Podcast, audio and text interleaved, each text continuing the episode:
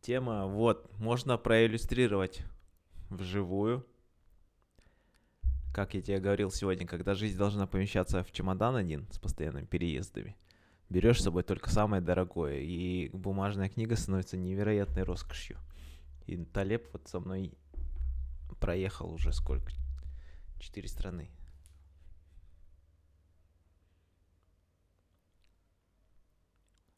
Да. Расскажи про свое знакомство с Талебом. И какие отношения у тебя к нему? Давай начнем с лирики. Раскачаемся. Так, ну у меня... а, Пам-пам-пам. Отношение следующее. У меня тремя а, волнами, наверное, это все происходило. Первое, когда только пошли... а, Хайп же стартанул, наверное, с, с Черного лебедя. Хотя у него до Черного лебедя еще какая-то книжка была, насколько я а, понимаю. И вот э, в мое информационное поле с Черного лебедя это все зашло. И э, потом, значит, антихрупкость. Вот как я вспоминаю, возможно, не, не такая последовательность э, написания. Где-то там что-то слышал про шкуру на кону. И вот я так жил, наверное, до позапрошлого года. То есть я как бы знал, э, кто такой Насим Талеб, чтобы э, поддержать разговор. Э, Я подписан был э, на его твиттер аккаунт, вот, слежу за его жизнью. В общем, прогрессивный человек, но книжки не читал. Вот. А года два назад, я не знаю, что стало э, причиной, я, в общем, вместо того, чтобы работать, я недели две слушал, короче, э, значит, аудиокниги Насима Талеба. И вот все переслушал года два назад. До работы шел, слушал, в обед слушал, э, с работы шел, э, слушал. И это такой вот этап вдохновления у меня был. Я стал оттуда черпать какие-то сразу идеи. И как это у меня в жизни преломилось. Я ребятам на работе говорю, так, ребят, нам нужно что-то, короче, чтобы прийти к кратному какому-то успеху крутому, нужно что-то асимметричное придумать. И мы стали думать в продукте, в маркетинге какие-то асимметричные штуки, которые мы, ну, никогда бы как маленькая компания не позволили бы себе сделать. Я говорю, ну, если мы обосремся, то мы обосремся прям вот дерзко. А если у нас что-то получится, это тоже очень хорошо получится. Да? А если мы будем обычные повторяемые какие-то штуки делать, э, у нас рост будет там типа 10%. И вот мы премию сделали, у нас маленькая компания, мы сделали отраслевую премию. Для нас это тогда шок. Сейчас уже как бы это обыденная фигня для нас. А мы тогда, мы сделаем, короче, отраслевую всероссийскую премию. И мы ее а, сделали. И, в общем, вот как-то так. Я вот я вдохновился, и потом у меня эта волна, э, она э, ушла. То есть это не, не укоренилось, наверное, в моей жизни. Какие-то пару принципов, может быть, понял, применил и ушел. И вот сейчас э, третья э, волна. Вот мы обсуждали, что, что можно э, сделать, и выбрали «Шкуру на кону». И я как будто ее не читал, эту книжку. Вот. Я ее заново прослушал. И вот, вот моя история с, с Насимом. У тебя-то как? Я Талеба... э, Талеб мне как человек не нравился и не нравится до сих пор. Мгм. Э, Талеба книжки... Черный лебедь я вообще не читал. Он мне показался слишком скучным. Мгм. Но я очень люблю антихрупкость. Ее периодически там заглядывая читаю. К тому же она написана, в принципе, нелинейно, да, как э, Талеб сам говорил, все, все книги из э, цикла инсерта можно читать отдельно. Более того, главы внутри одной книги между собой находятся, в принципе, в смысловом плане в таком же расстоянии, как любая глава в любой книге инсерта. Поэтому можно читать как захочется. И антихрупкость, мне кажется, самой главной его книгой. Э, Хотя многие говорят, что одураченной случайностью гораздо важнее, умнее и глубже. Э, Как, как, как Maps of Meaning э, у Джордана Питерсона Да, который, да, не, глубже и основательнее, чем 12 правил. да. Ну, хотя и он ее делал там лет 10, да, сколько? Плюс я, я был два раза на семинарах, на лекциях на Мгм. Талеба. М, Потом я с ним, да, вживую я с ним поздоровался. И мне он не понравился, потому что у него слишком ма- пухлая и мягкая рука, Мгм. который рука человека, который пользуется кремом для рук. Мгм. Я таким людям не доверяю, и почему-то тогда на нем как поставил крест. Но начал читать его твиттер. Потом, он, когда началась коронавирусная инфекция, у него там, он же про, э, про риски, долгосрочные риски событий с длинными хвостами, он же много писал, у него есть э, научная работа про это. И вот тогда про, когда начался коронавирус, я стал его читать, и удивительным образом, ну, реально, в Твиттере он очень неприятный, как человек, но пишет всегда правильные вещи. И вот у меня с ним такие love-hate отношения. Мгм. Ой, а это дай пару комментариев на то, что ты с- э, сказал. Вот по поводу четверокнижия э, его. Я не знаю, он где-то про про это писал или не писал, но мне кажется, у него одна из, может быть, э, подцелей. Просто у меня все книжки пере- э, перемешались. Он э, в одной ссылается на другое, на третье, на, на четвертое. И я как будто одну и ту же книжку читаю просто с разных э, сторон. И мне кажется, если все четыре прочитать, то что-то да останется. И вот какая-то вот такая, может быть, э, подцель э, есть в этом. Чтобы что-то что-то Мгм. осталось э, в голове. А по поводу рук, э, слушай, может быть, он тогда э, пауэрлифтингом не, еще не, не стал заниматься. Он про него писал, но еще не, не начал заниматься, может быть. Да, возможно, потому что я тоже читаю в его твиттере про пауэрлифтинг, вспоминая его ладошки мягкие, удивляюсь. Да, да, да, есть такое. Слушай, а где ты его видел? Он в Москву приезжал? Да, вот, оба раза в Москве. Один раз в Сколково на день рождения МШУ Сколково приглашали, а один раз у него был семинар. Так, ну мы выбрали Окей. конкретную книгу. Мы же не, не широко зашли. Вы выбрали даже не книгу, да, а саму тему. Да, Шкуру тема, на кону. тема. На Мгм. шкуру на кону. Как у тебя в жизни? Рискуешь собственной шкурой? Когда-то... Когда как? Ну, мне кажется, э, вот он это и описывает, э, э, что в зависимости от роли, в которой ты находишься, у тебя как бы шкура на кону и, или не на кону. И вот как ты вот при- припомнил, что в предисловии он пишет, что это как бы эволюционная, естественная вроде как э, штука. Но я все-таки по себе смотрю, а, что если не прилагать каких-то там волевых дополнительных э, усилий, шкуру на кон не хочется ставить. Хочется быть э, в комфорте, э, вот, в повторяемости, без вот этого, без, без, э, без лишнего риска.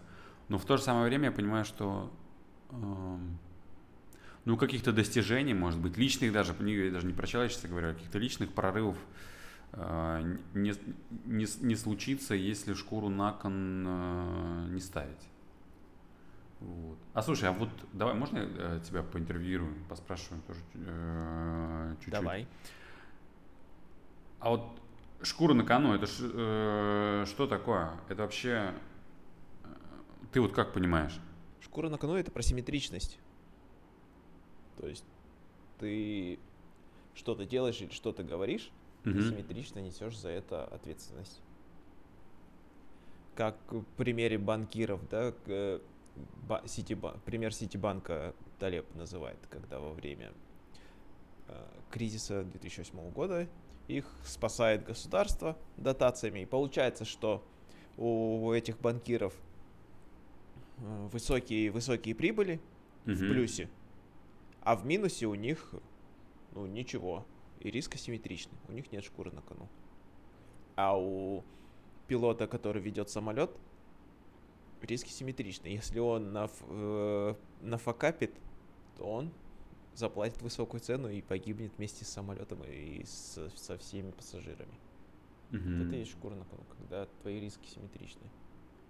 Окей, все. Ну, чтобы э, тоже всем было понятно, что конкретно имеется в виду. Это не только про э, репутацию, это вообще в широком смысле, там, может быть, про, про жизнь, про деньги, про обнуление э, компаний, Да, там, не знаю, отношений, все что угодно.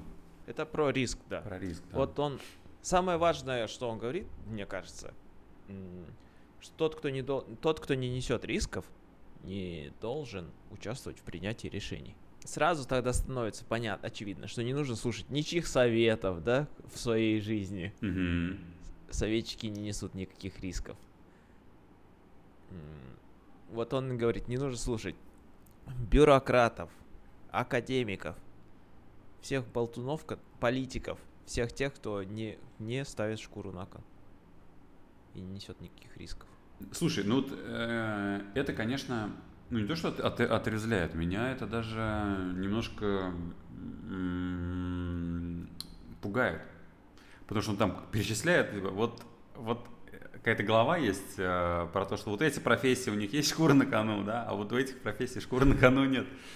И я даже в каких-то аспектах, э, вот там, м, там рекламщики, маркетологи, э, значит, топ-менеджеры в, в компаниях и так далее. И вот у меня в каких-то в описании характеристик я прям попадаю, я думаю, блин, ну, ну действительно так. Действительно э, есть такое, что э, ну, предприниматели несут ну, кратно большие риски и могут получать по сравнению там, с топ-менеджерами меньшие э, деньги. И кажется, что это не совсем э, справедливо. А, там, предприниматели могут там, не, не слушать, а топ-менеджер почему-то, не неся риски, очень на многое влияет да, на, на рыночные какие-то вещи. И Это испугало меня немножко. Я понял, что вот в какой-то части своей жизни у меня таких принципов э, нет. Шкура на кону, она про то, что есть вот великий уравнитель. Есть э, то, что ну, нас всех уравнивает и проверяет, прав ты или не прав, это реальность. Мгм. И он говорит, да, что нельзя убедить кого-то в том, что он не прав, это может сделать только реальность. И вот э, отвечает ли человек перед реальностью, можно ли проверить его там, поступки реальностью, это, это и есть главное мерило.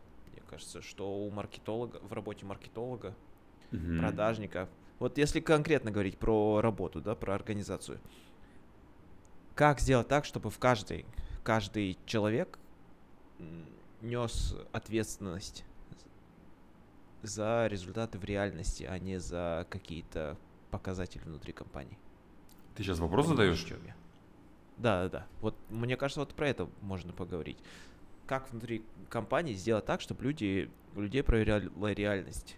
Потому что часто KPI в компании ставят так, что они какие-то внутренние, Да. а не связанные с реальностью. Мгм, мгм. Ну, я когда про это думаю, ну, с чем сталкиваются? Чтобы, чтобы, в общем, напрямую э, с реальностью взаимодействовать, а вот в экономике что такое? Это как бы ты через деньги э, с, с миром взаимодействуешь. Тебе клиент либо заплатил, либо не заплатил. Вот заплатил, у тебя чуть получше стало, не заплатил, ты начал страдать, у тебя там люди уходят, вот и ты начинаешь испытывать какие-то а, трудности. И ну, очень часто э, только бизнесмен или предприниматель эти риски на себя а, берет. И вот как один из Не, вариантов. А давай вот конкретно. Давай конкретно. конкретно. Мгм. Вот ты особенно говорил про маленькую компанию, да, которая становится большой, и Да. э, чаще всего эта система, которая была простой, она усложняется, Мгм. появляется бюрократия. Да. И вот как раз когда появляется бюрократия, тогда это бюрократия это же конструкция, которая отдаляет человека от последствий его действий. Да. И вот появляется, получается, что людей начинают оценивать там по количеству бумажек, которые они э, написали, Мгм. или каких-то действий вну- чисто внутри компании, которые на самом деле в- на реальность не влияют. И тогда получается, что человек, вот этот бюрократ, менеджер среднего звена чаще всего, да, он вообще не связан, его деятельность часто совсем не связана с реальностью. Да, а почему она возникает? Э, Вот давай ответим сейчас, попробуем на этот вопрос. Вот э, компания развивается, стартаперский дух, все очень близко соприкасаются с реальностью, все, возможно, партнеры, 3, 10, там, 15, 20, 50 человек, все с рынком напрямую э, работают. Пошел успех, компания нашла Ага. Они начинают масштабироваться, что-то, что-то там дальше идет, идет, идет, идет, и в какой-то момент реально появляется бюрократический класс. Вот как он появляется? Вот с херов ли? Вот генеральный директор, основатель компании, ну, он, э, он точно не хочет, чтобы он появился. Вот если его спросить, тебе бюрократы в компании нужны, он скажет, конечно. Вот тебе 10 причин, почему они нужны. Он не скажет так, он скажет, блин, реально, да, вот мы сейчас стали медленными. Вот все начинают после 100 миллионов ныть. Мы стали медленными, медленно принимаем решения, что-то вот разворачиваемся, короче все это в этом болоте грязнет. Э, вот, никто не согласен. Но как-то, почему они появляются?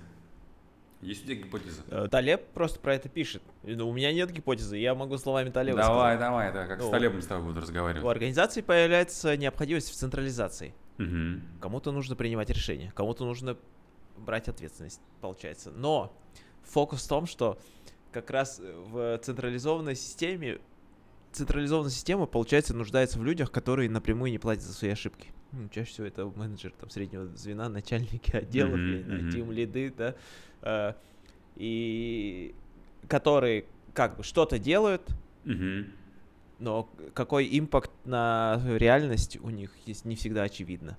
Это, это просто попутное следствие любой централизованной системы, говорит Талеб. И выход из этого децентра- децентрализация. Слушай, давай с тобой... Почему замедляется, да, А, компании? да, мгм. Потому что вот, из-за бюрократии в том числе. Потому что нужно, чтобы решение дошло до какого-то центра принятия решений, а потом еще обратно всю цепочку прошло. Так же? Да, Из-за этого же замедляется. да. И чем более децентрализованная система, чем меньше путь э, при- до решения у каждого вопроса, Мгм. тем система быстрее. Я не знаю. Ну тут еще давай я поспорю с... э, Как будто ты, э, ты исходишь из того, что оно так и должно быть, это как бы природная, э, природная штука, естественная. Но мы же на рынке существуем. Вот есть, скажем, менеджер или тимлит, он на свободном рынке существует. И в одном случае ему говорят, слушай, чтобы наша компания росла, мы все тут прочитали «Шкуру на кону», ты тоже должен поставить шкуру на кон. У тебя, значит, как у продукт-менеджера будет зарплата 15 тысяч рублей, а остальное от оборота, если заработаешь благодаря своей деятельности. Если нет, мы тебя выпуливаем из компании. Он такой, класс, вот это, вот это да, вот это джунгли, я ныряю сюда. И одновременно есть компания, которая говорит, слушай, ну ошибаться можно, как бы, да, э, ничего страшного.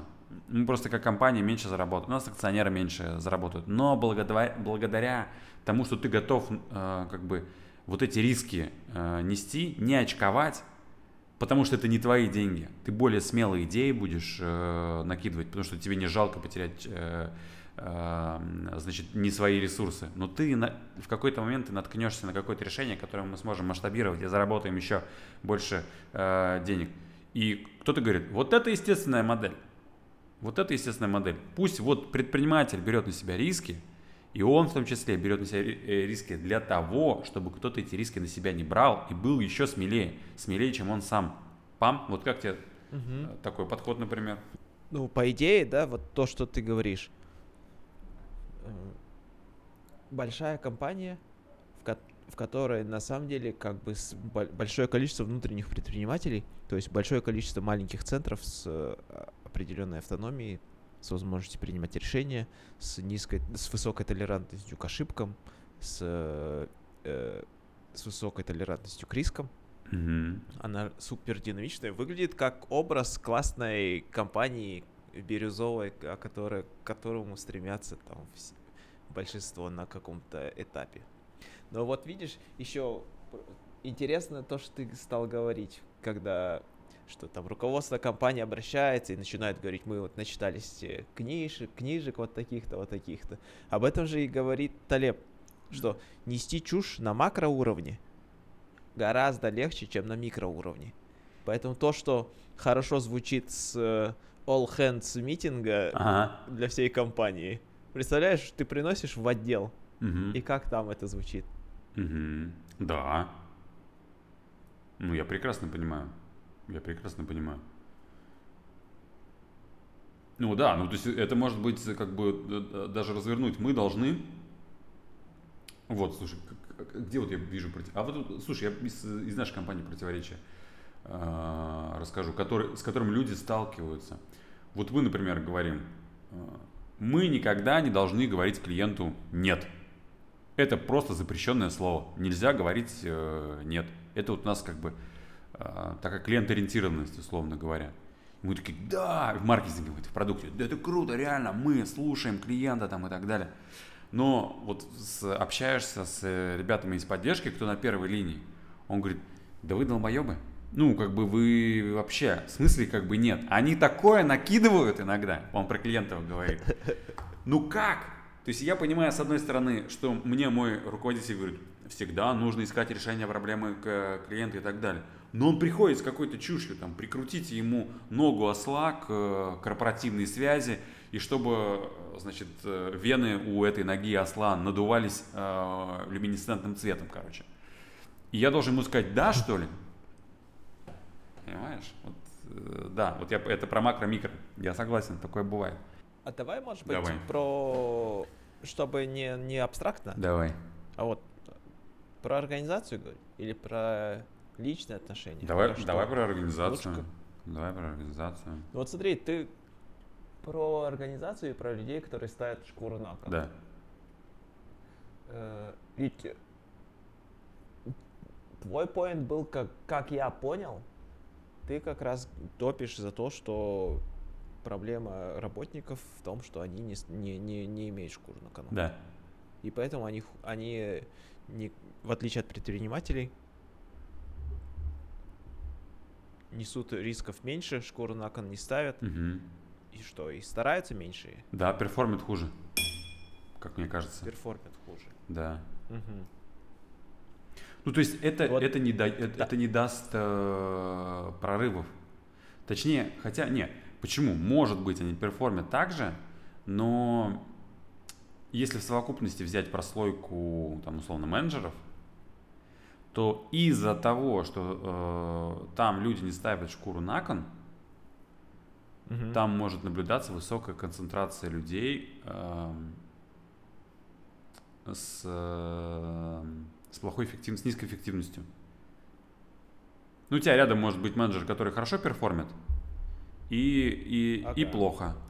И От чего это зависит? От, от того, сколько он работает в компании, или от того, как у него позиция расписана, или KPI, опять же, больше э, основанный, н- больше связанный с бюрократией или с реальностью.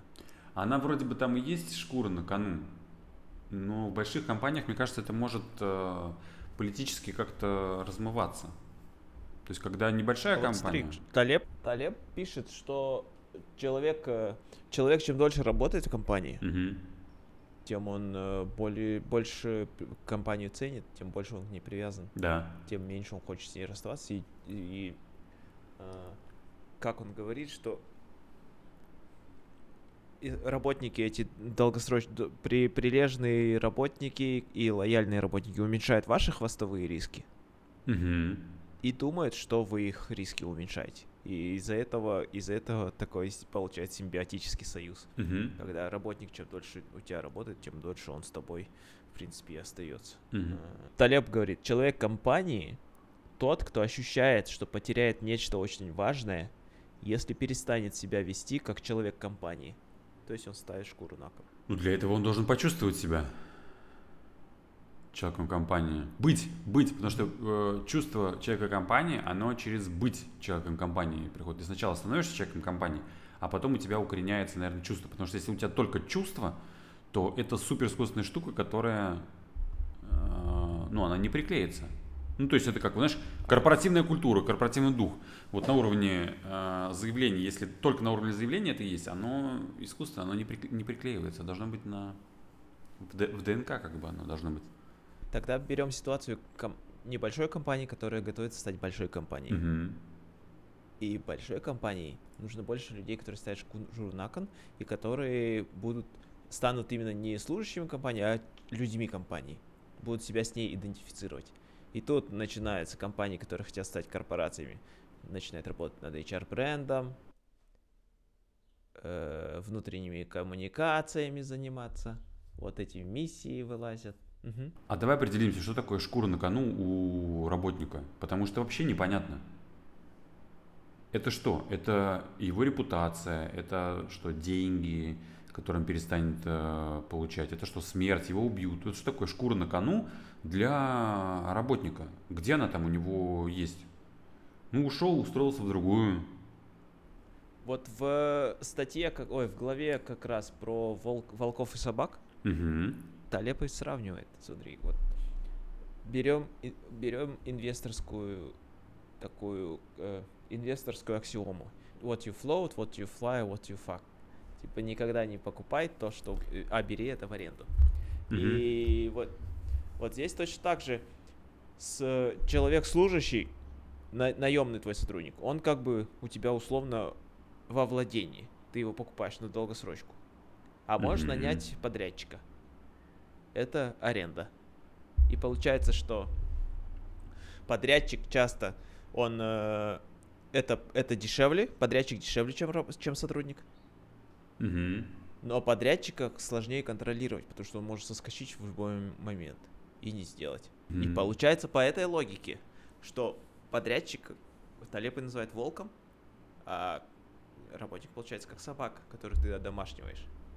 У Мгм. собаки больше шкуры на кону, потому что это ее единственный источник дохода. А у подрядчика ты можешь быть один проектом из 15. У кого в такой ситуации шкура на кону? Так вот, как раз что и называть э, шкурой.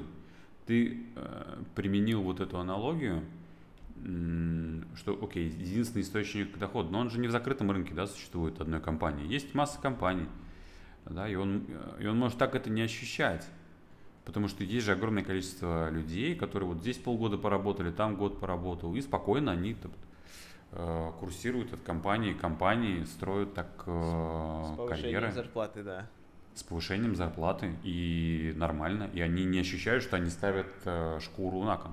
Для них может быть это увольнение, это повод э, эм, передоговориться дальше там с, с повышением уйти, зная, каким образом сплетены эти значит, ни- нити найма и увольнений. Ну, короче, э, ну, я про себя скажу. Я не чувствую, что вот у меня шкура на кону э, вот с, с этой штукой есть. С, э, то, что меня уволят. Ну, уволят, уволят, как бы, понимаешь. Э, я в депрессию не впаду. Ну, то есть я прям, прям о- ощущаю, что для меня это как бы не, не риск, я этого не опасаюсь.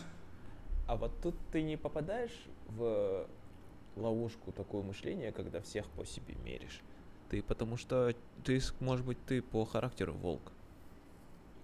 И с твоим да. бэкграундом Вот, предпринимательства. давай еще скажи, давай! Продолжай! Просто, да, для... В том-то и дело, что для компании важнее, может быть, нанимать людей, которые, которым важна определенность, которые Мгм. прилежные, Мгм. ответственные, Мгм. самомотивированные и которым... ну, то есть, которые становятся людьми компании. А, чтобы у них была шкура на кону. Да. То есть. Ш- это же... Я и с этой плюс стороны не ты, смотрел. ты этим вообще, людям да. еще привязываешь метрики к реальной жизни, Да. и вот тебе коктейль, шкура на Мгм. кону.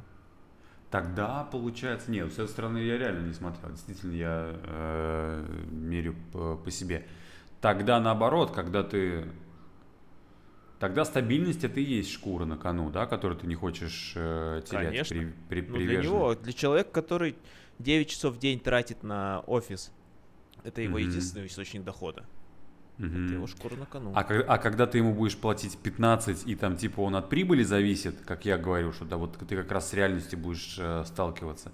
Для него наоборот, это не шкура на кону, а, а, наоборот ее нет, потому что он скажет, слушай, ну тогда я пошел в другую компанию также э, зарабатывать на, на таких же условиях, как, например, продажники, да, действуют. У них же Да. как раз их А, а вот смотри, тогда, если смешивать этот идеальный коктейль сотрудников, получается, если мы хотим построить большую компанию с, э, с, множе- децентрализов- с множеством центров, да, децентрализованную компанию с множеством центров, в которой нет бюрократии, в которой высокая автономность и, при, и, толерантность к ошибкам, Мгм. можно принимать решения, не бояться, Мгм.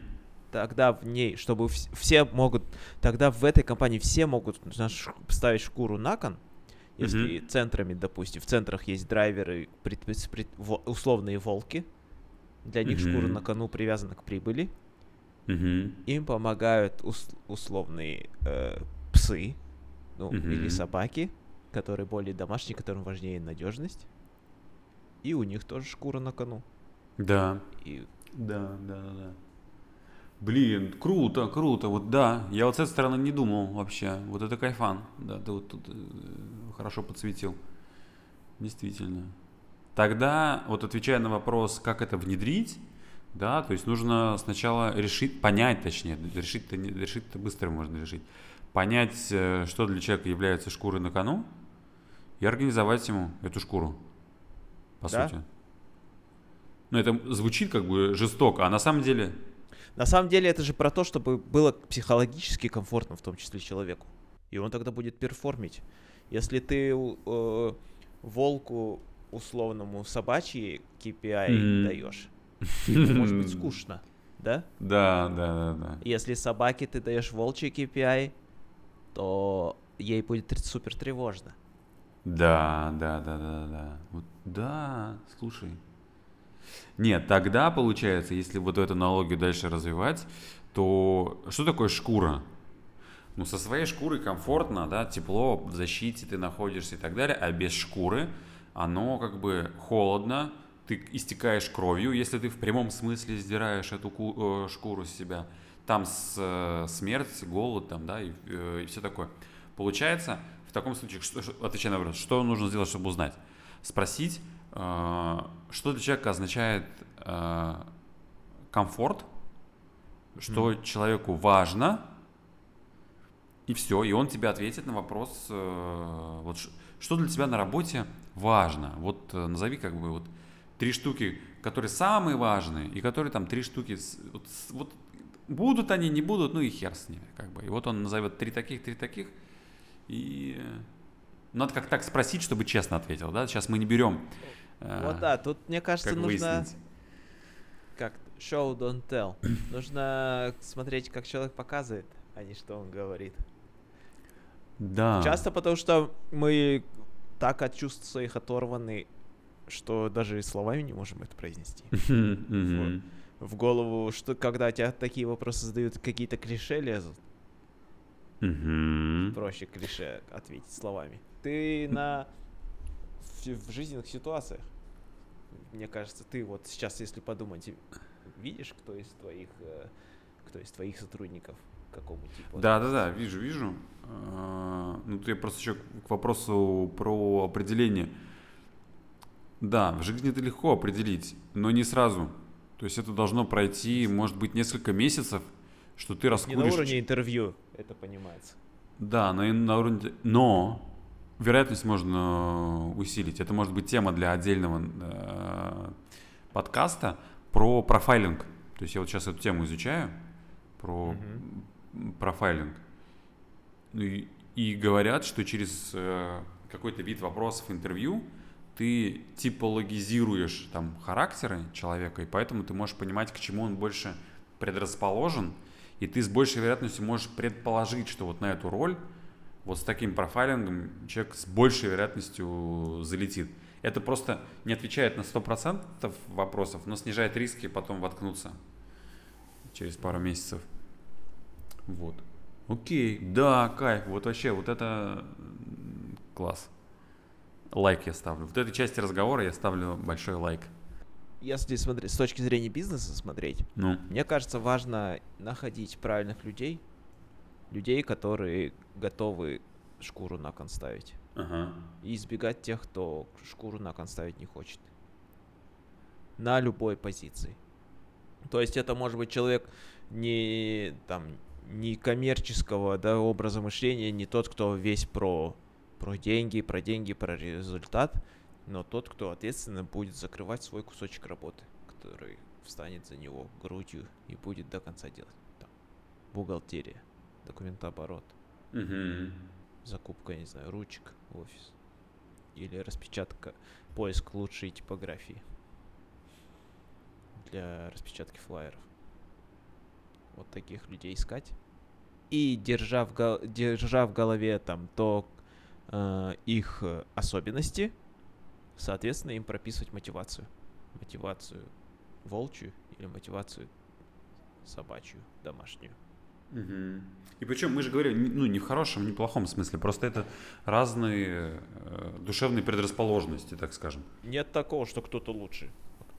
Смысл в том, чтобы распознать, какой это человек, и сделать ситуацию для него максимально комфортной. Мгм. Чтобы он, чтобы он был счастлив, доволен и перформил. И самое главное в себе еще отслеживать. Не притворяюсь ли я волком, будучи собакой. Вот у меня примерно И- такая же история. Мне кажется, вот я... Да. У- Да, можно, э, ты про эту штуку э, знаешь, я хочу э, поделиться еще личной э, темой. Меня, вот прошлая волна у меня, Талебовская, да, мы там начали премию делать, что тут, короче, суетиться и так далее. Здесь я тоже, э, у меня попало э, вот это, э, спасибо тебе большое. Э, Он говорит, ты меня подставляешь уже, да? Сколько раз тогда, что-то, мне кажется, ты мне тоже про Талеба зарядил. Сейчас э, тоже эта тема. И меня это попало на такую волну э, эмоционального подъема. Вот, э, вот эта книжка «Шкура на кону». Я вот читаю, я думаю, ну реально я какой-то, да, наверное, вот, э, пес в волчьей шкуре такой, да, вот думаю, вроде как бы это, а шкура на кону. Вот действительно, да, такое есть. Вот, просто и сравниваю себя э, там, в роли предпринимателя, и там вот сейчас э, на работе, и такой думаю, блин, ну вот сделаем мы план этот, не сделаем. Ну, как бы чуть ху- хуже, чуть лучше будет. Ну, вот прям вот кардинально, что э, там Юра Пидорас, ну такого не будет. Ну, скажешь, ну, в следующем году тогда мы возьмем эту вершину, товарищи. Я такой, ну, и давайте, да, в следующем году э, возьмем. И мы ее берем, да, ну, может быть, с ошибкой в планировании, как мы ее берем. И я, короче, с Биг Боссом э, общаюсь, что-то мы там тре- трещим. И я такой говорю, я вот тут, это, значит, Талеба прочитал. Я говорю, я понял, что у меня нет шкуры на кону. Он такой, угу. Ну да, такой, да, шкуру на кону э, нужно. Я говорю, я тогда ставлю шкуру на кон, короче, вот так вот я, короче, э, сделал. Он такой, что что это значит?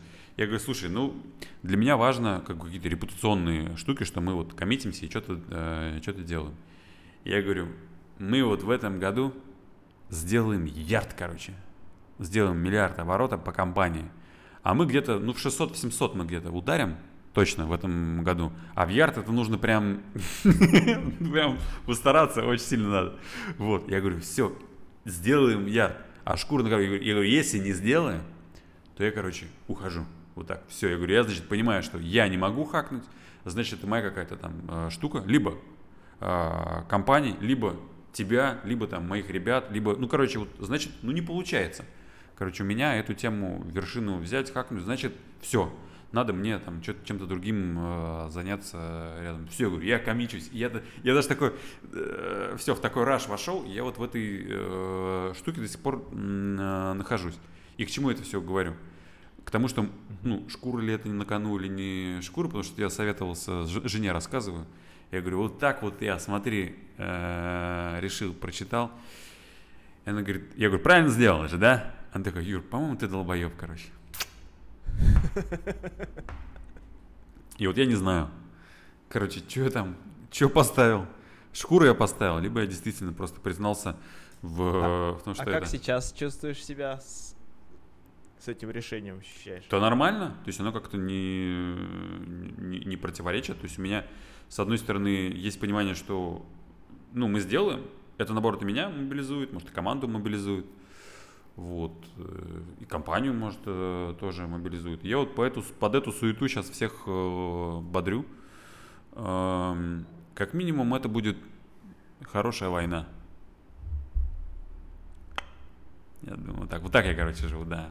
Если- Если, это будет смерть, то она будет просто шикарная, короче. Она будет классная. И умереть классно. И, и на щите, и со щитом круто будет, понимаешь? Вот везде, и так, и так. Э, круто. Я просто жду, не дожду, э, с, либо ярд этот хакнуть, либо умереть, потому что это и так, и так, ну, как бы я постарался, короче. Все, я прям Вот, у меня такое, ну, радостная, радостная у меня. Как будто сейчас будет, короче, драка такая Это достойно уважения. Да, да. Да, поэтому... Желаю удачи. Да, да. Все получится. Да, ну будем стараться. Жене только не буду подкаст показывать.